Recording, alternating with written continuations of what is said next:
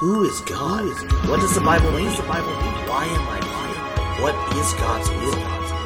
I want to understand. Reconnect. Reconnect.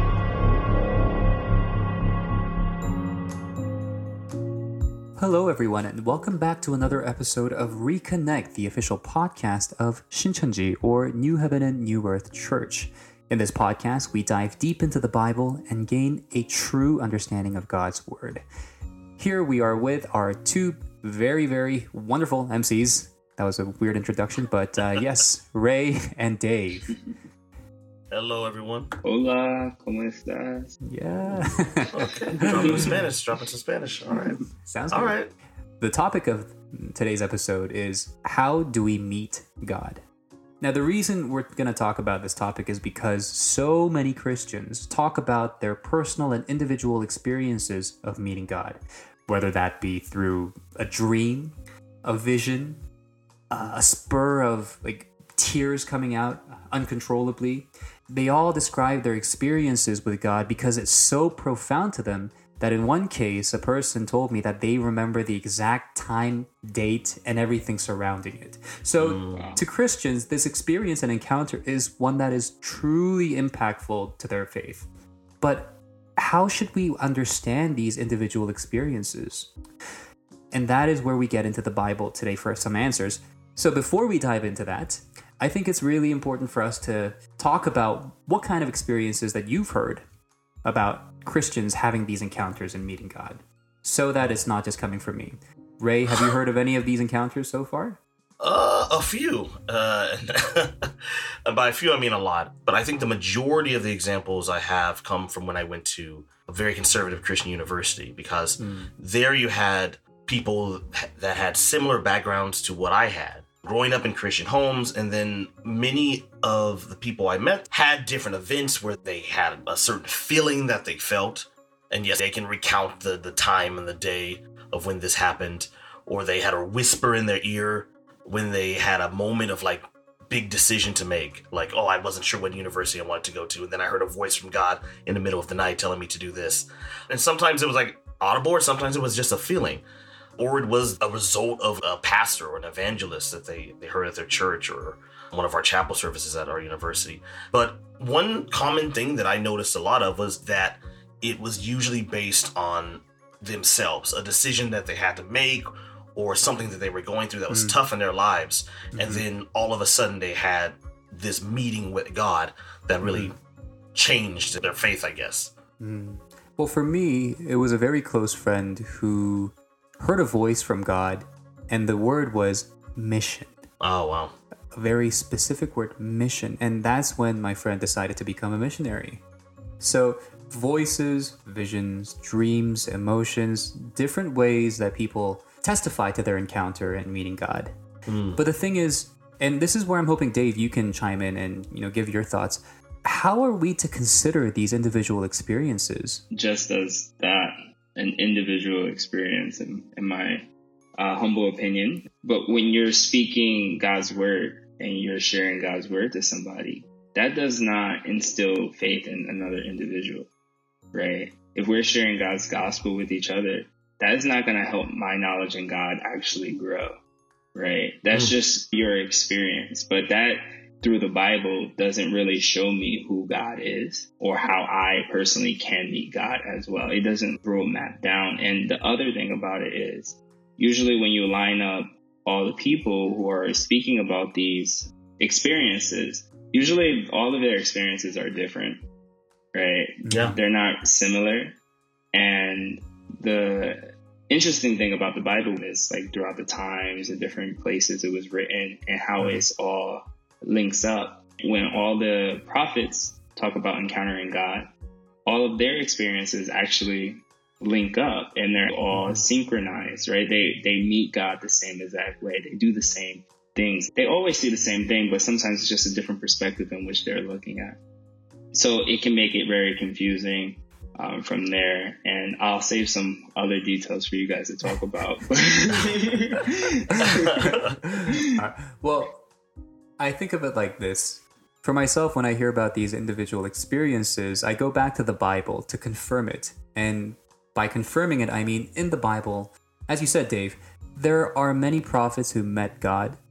Uh, they had visions, they had dreams, but although their encounters with God were slightly different, there is a consistency to them. And one consistency I want to talk about is the fact that when they met God, they were scared to death.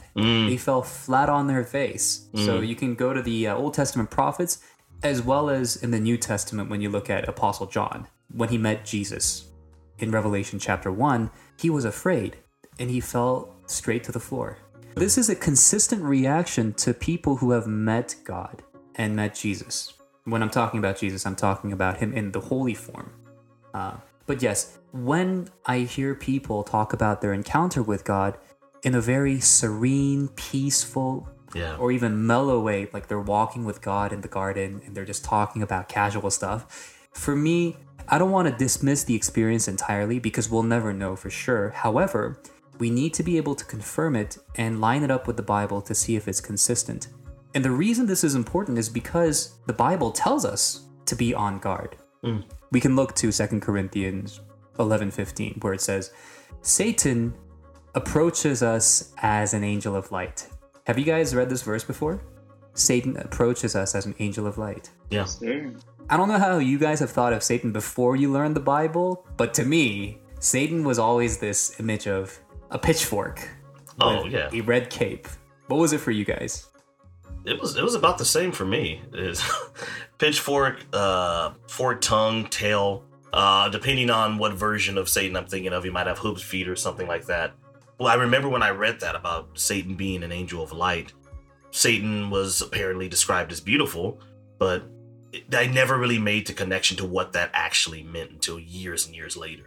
Yeah, for me, it's more of like whatever was in the cartoons, like you can see. In the cartoon. it would be it would be along those lines. Yeah, this verse definitely was an eye opener, for sure. Yeah. Although it's in the Bible, the reason people continue that, uh, I don't know, stereotype about the image of Satan is because I think people have a tendency to think that when Lucifer, Satan, turned away from God, God revoked all his beauty and all Right, the power that right. he bestowed on him. Right. And you know that's not the case. That's not what's written in the Bible. He was beautiful, and he's still beautiful. God gave him those blessings, and he used it against God. So it's still right there. But I, I guess it really is because of people's tendencies, or for whatever reason, people th- seem to think that now he's this monstrous image, which he clearly isn't as we can see in 2 Corinthians chapter 11. And going beyond that, you can see in 2 Thessalonians chapter 2 that this Satan is pretending to be God Mm. in God's temple. That's Pretty not, shocking verse for me. yeah, that's not talked about enough. And I think that's a really good point when we're talking about really meeting God, being able to distinguish. Okay, is this uh, holy being that is in front of me? If we never met a real angel of light, we wouldn't be able to know what a fake angel of light is, right? So if the first encounter looks beautiful and amazing and magnificent, and that's fake, you know, we can't really rely on our eyes when it's concerning uh, the God, unless our eyes are pointing to the Bible and our brain is attached to it. You know, the spirit is also there, right? And we're being guided in terms of what God wants. Because that's also a big thing too. Because if we're just hearing random things, but it's not aligned with what God wants, then that's also a telltale sign too that it's not really from God. Yeah. Mm. I think you made a great point there about not being able to distinguish whether or not that angel of light that's in front of me is God or Satan. Because, you know, I imagine I put myself in the position of a dream, and this angel of light approaches me and says, Hey, I'm God. How am I supposed to know? Because I've never seen God. The Bible says no one has ever seen God. Yeah. Right? And so, how am I supposed to know whether or not you're God or the enemy? And it's just no way of knowing by appearance. Mm. There's certainly a way that God tells us in the Bible, but the point I want to make here is that we have no way of telling whether this is God or Satan by the appearance. So that's why we need to be mindful and on guard when we listen to these testimonies or experience it ourselves. Mm. So, as I said, not to dismiss their experiences entirely, but be mindful and verify, confirm whether or not it lines up with the Bible. Same for voices, right? Yeah. So in the Old Testament, when the Israelites heard God's voice, what was their reaction? Oh, it was like the equivalent of like hearing a loud stereo and being like, "Please shut it off." it's, it's I, I, because I'm thinking of Exodus 20 where they're like, you know, hey, uh, Moses, if you want to speak to us, that's fine, but like, don't have God speak to us because if we hear that, we'll die. And they described it as the sound of like dying, like they felt like they were dying when they were hearing God's voice. And this is without even seeing him which we know that had they seen him they would they would have ceased to exist but just hearing god's voice alone was enough to bring like that Mhm. level of discomfort Mhm. When you hear testimonies of people meeting God through voices, it's also something to question, not for the purpose of just simply being suspicious, but looking at the Bible and looking at the experiences of people who listen to God's voice. It's compared to the sound of thunder. I mean, have you guys heard thunder? Very close. I don't know. My loud. inners, like, it feels like I'm terrified Mm. you guys can tease me because you know guys they shouldn't be scared of the sound of thunder but when i hear it i'm like hey i'm really terrified it's so loud this is a this is a safe space so. it's a safe place Yeah. No thank you thank you yeah but you know you guys might say you're not scared but if you hear thunder like right next to you or right above you oh yeah, you guys would feel scared Mm-hmm. yeah I think it's like our instinct to be a little bit uh, afraid of it. And it just when I uh, watch my uh, dog, when there is thunder, Mm. like and how animals react too. They're not just like they hear it. They're like they like kind of get real low to the ground and they like kind of like mm. scatter, if you will. It's not a, a sound that is you know that we're used to as as just Mm. mammals, I guess. yeah and when it comes to god's voice and us listening Oh, the experience as seen in uh, the Israelites during Exodus was of fear, of dying. yeah So I think we also need to take that into account when we hear someone saying that they heard God's voice. you have the biblical definition biblical example of hearing god's voice and so yeah it brings into doubt whether uh you were having a stroll on your way to work and god was speaking to you Mm. Yeah. like i, I don't think you'd be able to drive straight This is very, very true. Did I have that fear? I guess is also something that they should be thinking too, Mm, not just uh, to hear it, right? But like also, did did I have that fear Mm. when I heard the whisper, or was I so into the moment that I had no fear, right? Because Yeah. it's an important thing to really distinguish. Mm. Yeah, so the question was how should we consider these experiences of meeting God? And I think the bottom line is we need to be cautious because the Bible tells us to be cautious. If there were no enemy, if there was no Satan, then all our experiences would be with God. But because the enemy approaches us as an angel of light, showing himself to be God, this is why it's dangerous. And although you may feel like your experience is 100% like dead certain with God, yeah experience, feeling cannot be the standard. It always has to be God's word and the Bible. That's why we keep having examples of how prophets reacted, how the Israelites reacted. So this is something that we should all consider. yeah uh, just to show Satan's power. When Moses was uh, doing the plagues, he put down his staff and it turned into a snake. What did the other magicians, I guess, what did they do? Wow Very good question. Yeah. Right? They also did the same thing. They put down Wow. their staffs and they turned into snakes. Now, of course, Mm. Moses' staff ate up those snakes, but it still goes to show it still goes to show that Satan has power as well. Right? Satan has power. And so and to the untrained eye, to someone who is not expecting it, he would definitely take advantage. So it's really, Mhm. really important to realize that Satan does have power. He really, Mhm. really has power. And we need to be aware of that so we can weaken him. wow So Satan takes advantage of people wanting to see God, wanting to meet God. I think that's a terrific point because that is true. Mm.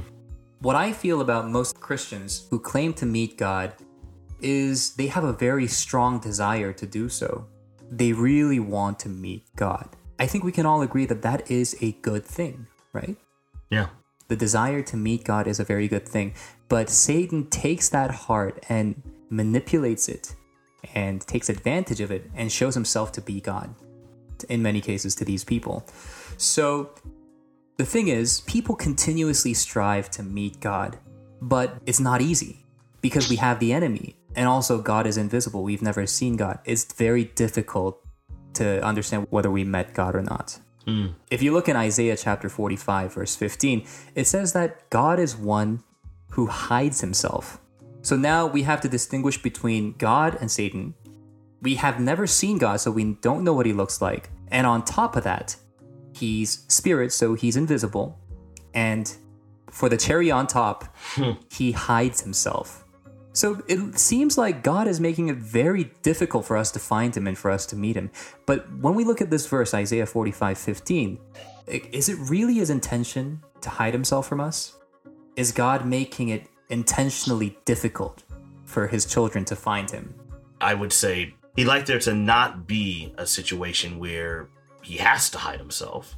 I'd say that. But I mean, in one of our previous episodes, we talked about uh, the very beginning in Genesis chapter 3, where we have that account of, of Adam and Eve betraying God and the entire world dealing with the ramifications of that decision ever since. And when we look back into the Old Testament and we see that example and all the different times where God has actually tried to make a covenant with the Israelites, to make a covenant with people that he wanted to reconnect with, but they could never keep their end of the bargain. When you go through a process like that, it, it's very akin to trying to seek a relationship with someone that you really trust. And you're putting all of your cards on the table for that person. And they are time and time again unwilling to give 100% back. So there there can't be trust there. It's a one-sided relationship. And so really we at First Kings chapter 11. From that point it was just like God's like, "Man, this is just not going to work. I can't do the same routine again and again." So when I think about that kind of mindset, that kind of emotional experience that it feels like to be in that kind of a cycle of a relationship, I'm like, man, I might be hiding myself too because I, I want someone who's actually going to want me for the right reasons and actually want my heart, especially if I'm the creator. You brought up a really good point. It happened time and time again. I feel like this is especially true when we look at the book of Judges. Hmm. We had 12 judges, and you can see a pattern there, which is the Israelites turn away from God. God tells them to come back. They don't. And because God is no longer with them, when outside nations attack them, they lose and they start to suffer, so they call to God Yeah. asking for help. And God helps them out by sending the judges, right? And like I said, there were 12 judges. What does that imply? This happened 12 times.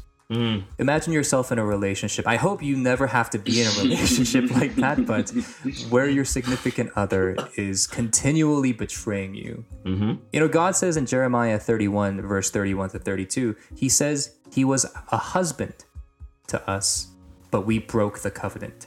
Yeah. So imagine yourself being in that position where your significant other says that, oh, I'll be faithful to you, I promise, but then turns around and goes cheats on you. Oof. Have you ever been cheated on? Let's get we're getting real personal here, TJ. Yeah.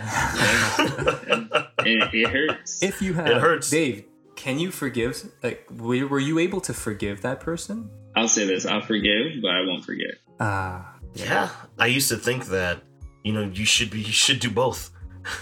But it's like it's, but even yeah, but even based on experiences that, that I've had, it's it's like it's mm-hmm. hard to let that go. That memory of that feeling mm-hmm. is still there.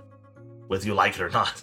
I will say this: if it was my wife, no, I will never forgive. I will never mm-hmm. forgive because we did make that that vow. We made a commitment, right?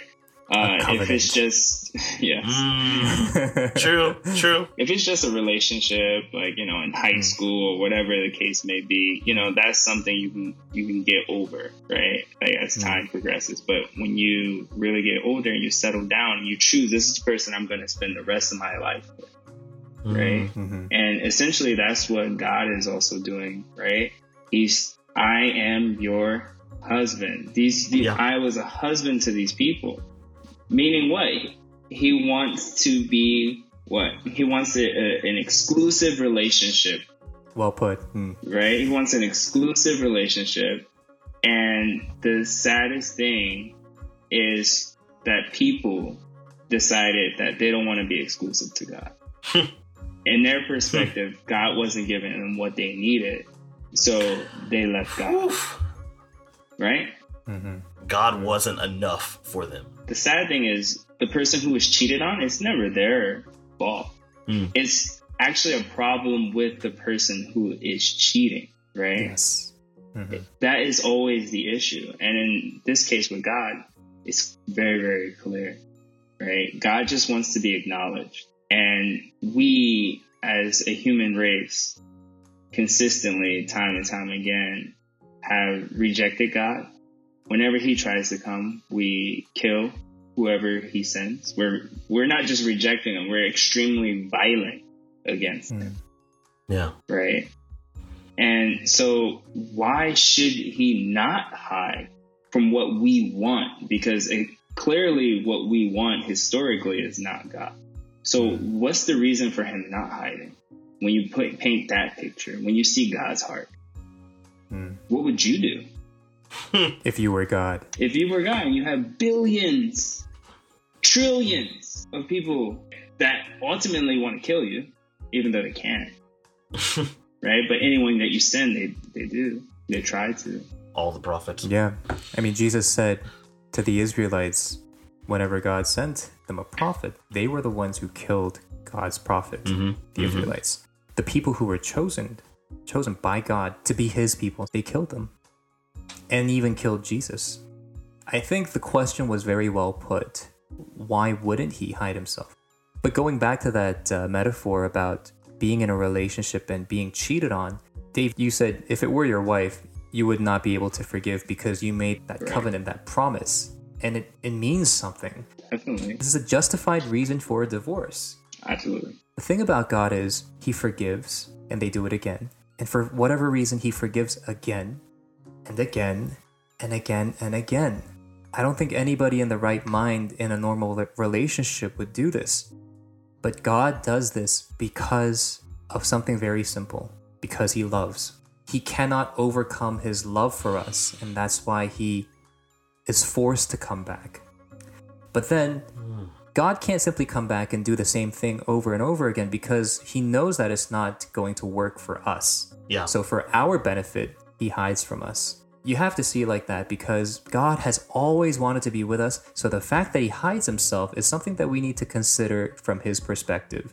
And because if he loves us so much, then his hiding should also be to our benefit, for our sake. And this is how we should look at it. Absolutely. By us looking at him when we're not ready to be able to see him. Right. So I think this is something we can talk about because I just said God does this for our sake. What would happen if God appears before us? To tell us, like once and for all, hey, I am the Almighty. I am the only one God. So stop chasing after idols. Believe in me. And He does that by appearing before us and just putting His foot down. What would happen? Through experience or through history, we would go on the straight and narrow path towards him. And as time progresses, we would lean off that path yes. As without the progresses. proper guidance. Without Yep. the proper guidance. That's good.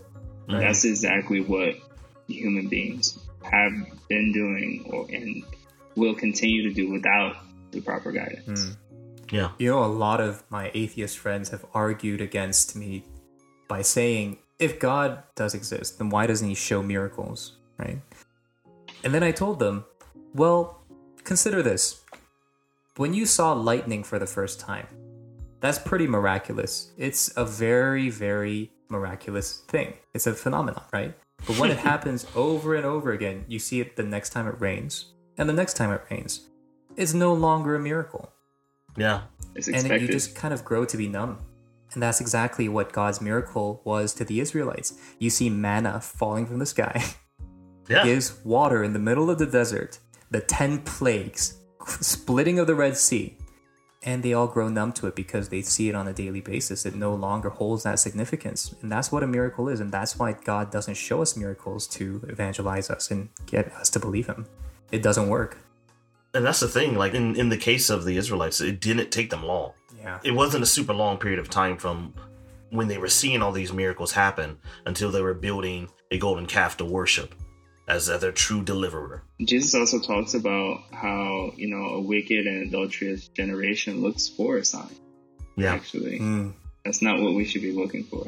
It's Right. really, really interesting. But Dave, you said if God appears before us, we'll cease to exist. I think many of our listeners would like to know why that is.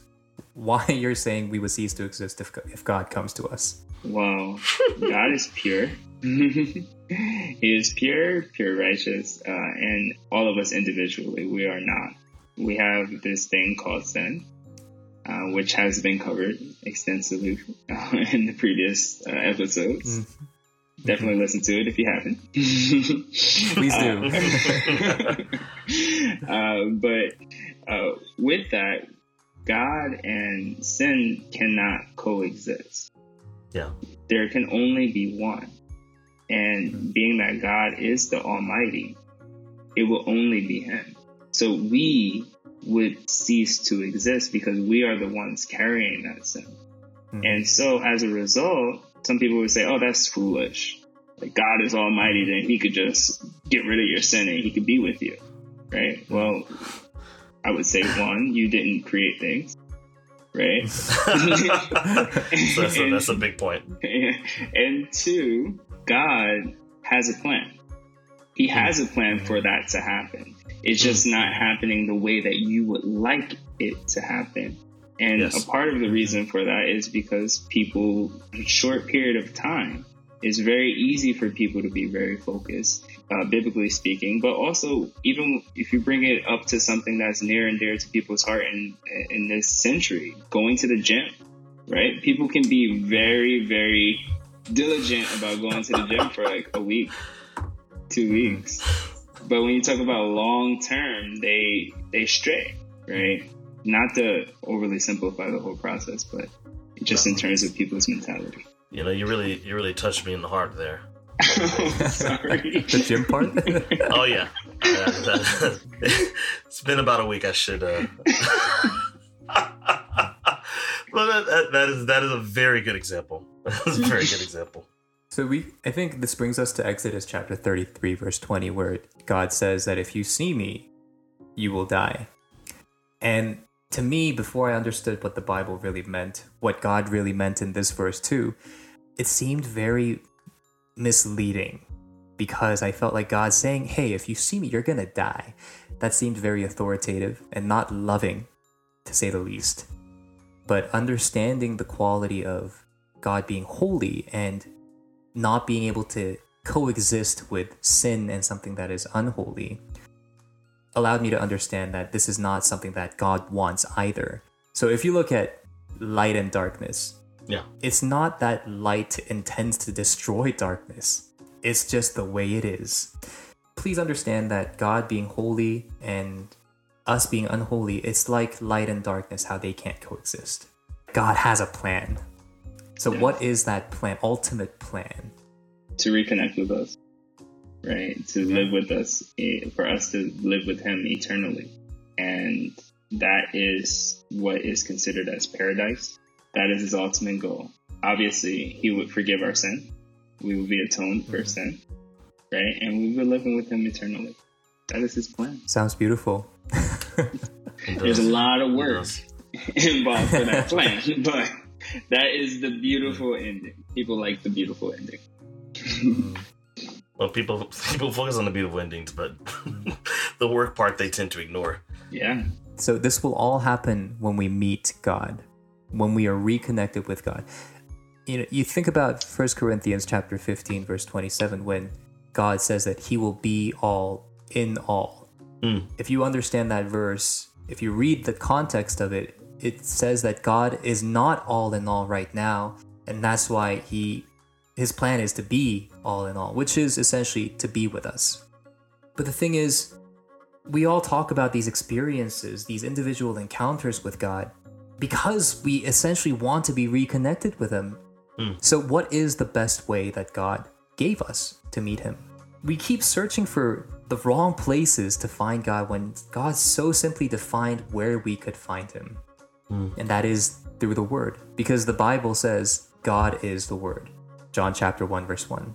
So, I think we all need to stop looking for God elsewhere, but start looking where God told us to look, which is the Bible. Amen. Amen. I don't know. That's pretty hard. It's so much. It's it's so much easier just doing a random Google or Yahoo or Yahoo? Bing or DuckDuckGo search. I'm not. I'm not. I'm not. Ask Ask Jeeves. Jeeves. Wow, that is a throw. it's a throwback. It's so much easier to do that. Right? I can just go on my phone, don't even think about it. Just type, type, type. Like, oh, I feel sad today. get some type of I want answer. some. I want some verses. Mm-hmm. right? Of course, we can all do that. Of mm-hmm. course, that's doable. But is it uh, the spiritually responsible thing to do? Mm.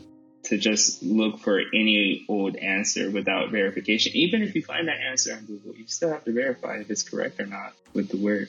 Right? Yeah. So exactly, exactly what you were talking about. Always, always have to look where God Mhm. is telling us to look. Where He put His heart. Mm. You might as well go there. But you know, to be fair, although God has really simply stated that we can find Him in the Word, it's quite difficult because the Word is difficult to understand. Yeah. You may read it, and sometimes you're reading about history, sometimes you're reading about a woman named Ruth, Ah, Ruth. sometimes you're reading about the Israelites rebuilding their city wall. Uh, now you're reading about a person named Jesus. And all the 66 books in the Bible, I'm not surprised if many Christians have turned away from this method of finding God through the Bible because it has been so difficult. And as you said, Dave, it's much easier to Google something and find the answer in someone else's testimony or personal experience. That's so much easier. But this goes to show that finding God is not easy. No. It takes your heart and your effort, essentially because God is hiding himself. Yeah. How do you expect to find someone who is hiding himself? The good thing is, God has given us a way to find him through the word. In spite of all this difficulty, he has given us the way. And that way is first for us to have the right heart. Mm. The kind of attitude that we should have towards the Bible is one that God already clarifies in the Bible. We say that God is hiding, but the strange thing is that if you look in Psalm 14, verse 2, God is looking down on this world and trying to find someone who is looking for God. So even in his hiding, God is trying to find someone who is truly searching for him. And I believe that most Christians know Proverbs chapter 8 verse 17. I love those who love me, mm-hmm. and those who seek me Find me. find me. So God wants to be searched for. Ask yourself whether or not you really do have that heart. Really want to find God. Really want to meet him through his method that he told us, which is the Bible. Yeah. This is the first and foremost attitude that we should have. you also need sacrifice as well, right? Because there's going to be a mm-hmm. time where there's going to be something that you want to do, something, you know, something else, I should say, right? Of course, Yeah. we all want to meet God, but I would say it like this: whenever I'm teaching someone, I've taught a few people who've never had a boyfriend or never had a girlfriend. Suddenly, when they start studying with me about God and Word, just suddenly they just get a get a boyfriend or get a girlfriend, and next thing you know, all their time is just hmm. taken up. Taken up. It's amazing. Not saying that you can't have you know boyfriend, girlfriend, significant other, of course, but it's just about managing your time, learning hmm. to sacrifice some things for something greater, Yeah. which would be God. But at those moments, it doesn't necessarily seem like it's greater because it might seem like, oh, we're just meeting another person, Yeah. or I'm just reading about God. I'm just reading. I can read. I can read anytime, Yeah. right? Exactly. If we really think about, as you as you said with Psalms 14 too, if we really think about God looking down, looking for someone who's searching for Him, trying to understand Him, then we'll realize that oh, at that time God is actually waiting for me, Yeah. right? So if I give this up, whatever it might be, it's not better than being with God. You know, one thing that I've actually in the past been guilty of myself is that when I've really taken the time to step back and actually re- reflect on what I give my time to each day, you know, I have to really see like where the time that I told God that I was like, hey, you know what, this is the time I'm going to spend in my day to study the Bible so that I can seek God's heart. If I truly claim to want to know God, then I will allocate this time for Him. And so often, just like you were saying, Dave, when it comes to like a, boyfriend, girlfriend, and other things popping up all of a sudden, when those times happen, it's when all my other priorities that, like whether it's work related or even family related, you know, it's it's in those moments where even things in your life that are not bad, you know, they're they're they're not bad things in our lives. They're some of them are things that we have to do as responsibilities as just for me just being an adult but it's in those times where I'm supposed to be set inside my time for God where suddenly those things are screaming in my ear and it's mm. hard to keep focus. It is something that has to do with prioritizing, you know, what's really important in our lives, but it's also removing that mindset of I can open the Bible anytime. So for me, if I set a time where I where I've told God this is this is my time for you, I don't view it as something that's movable. For many Christians in the world right now, and especially with the, the kind of mentality that I used to have years ago, it is something that's movable. Because, like it or not, we say a lot of things about how God is the most important thing in our lives, but really, He's like spending time with Him is like, or truly seeking Him, having that heart is like it's like number three or four on our to do list of the day. and that's the sad reality of it. And if I summarize what you said and what Dave said, so sacrifice, prioritizing, and perhaps um, I can even maybe put it as not taking God for granted. Yeah. And as I said, we have to have the heart of truly searching Him. All these different things can be summed up in one word, and that's love. Mm, mm. If you love someone, you'll take an interest in them. Yeah. You'll naturally seek them and search for them. This is what we do when we love someone. We want to know about them. We want to know what they like and what they dislike so we can please them. And love comes with sacrifice. You will do what you need to do for that person, even if it does mean giving up on something that you want. That is love. If you look at it, God really just wants to be loved by his children. Hmm. And once you do, once you have that love, and you take that love and you use it while reading the Bible and trying to understand who He is and to truly meet Him, then who else would God search for? Who would God meet when there's a person like this who has a heart like this? The Bible tells us that this is the person that God searches for. Now, that being said, the first and foremost is the attitude, like we said. We have to love God. But then there comes part two in meeting God through the Word, which is really understanding the Word. And, you know, if you get into the nuts and bolts of it, you need to be taught. The reason I say this is because Jesus taught the disciples. Yeah. The disciples were not able to understand the Old Testament on their own, they had to be taught. The Ethiopian eunuch had to be taught what the scriptures of Isaiah meant. So have the heart to learn, to seek God, to sacrifice your time and whatever that may be so that you prioritize learning about God first and foremost. Then God will open up the pathway for you to truly understand His Word. Amen. And one way, one pathway is through this podcast, everybody. So keep listening. Shameless plug. it, it was shameless. but it's true. But it's true. I'm not going back. I'm gonna stand by it. Truthful plug. yeah, there you go. Yeah, I like Truthful, that. Truthful plug. I like that. Thank you, Dave. Thank you. So that is all we have for today. And in the continuing episodes, we will talk about what God's plan is in the Bible. So we're not going to leave you hanging, but we ask that if you've been listening, you have that heart of searching God and loving God so that you may be able to sacrifice the things that you need to for God when the time comes. But God doesn't ask of you this right away. It's a building process. So the more that you learn about God, the more you will love Him and the more you'll want to sacrifice. So it's not an overnight thing. No pressure, but the thing is, you still need to keep listening, studying, learning about God. That heart has to be there. Mm, amen. All right. Well, that's all we have for today. And uh, if you like what you heard, please download, subscribe, share with your friends, and uh, we'll come back with another interesting episode next time. So until then, this has been your host, TJ, Ray, and Dave. and you've been listening to reconnect. Reconnect. We'll Get There. Yep. All right. Thank you, everybody. Bye, Bye. guys. Have a good one.